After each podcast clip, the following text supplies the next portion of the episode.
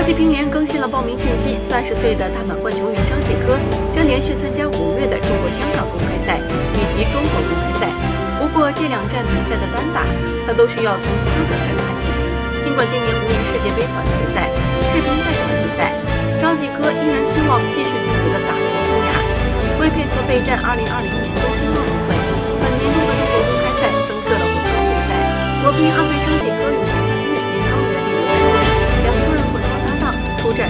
比赛。张继科可以把自己多年积累的中国比赛经验给王曼昱传授一些。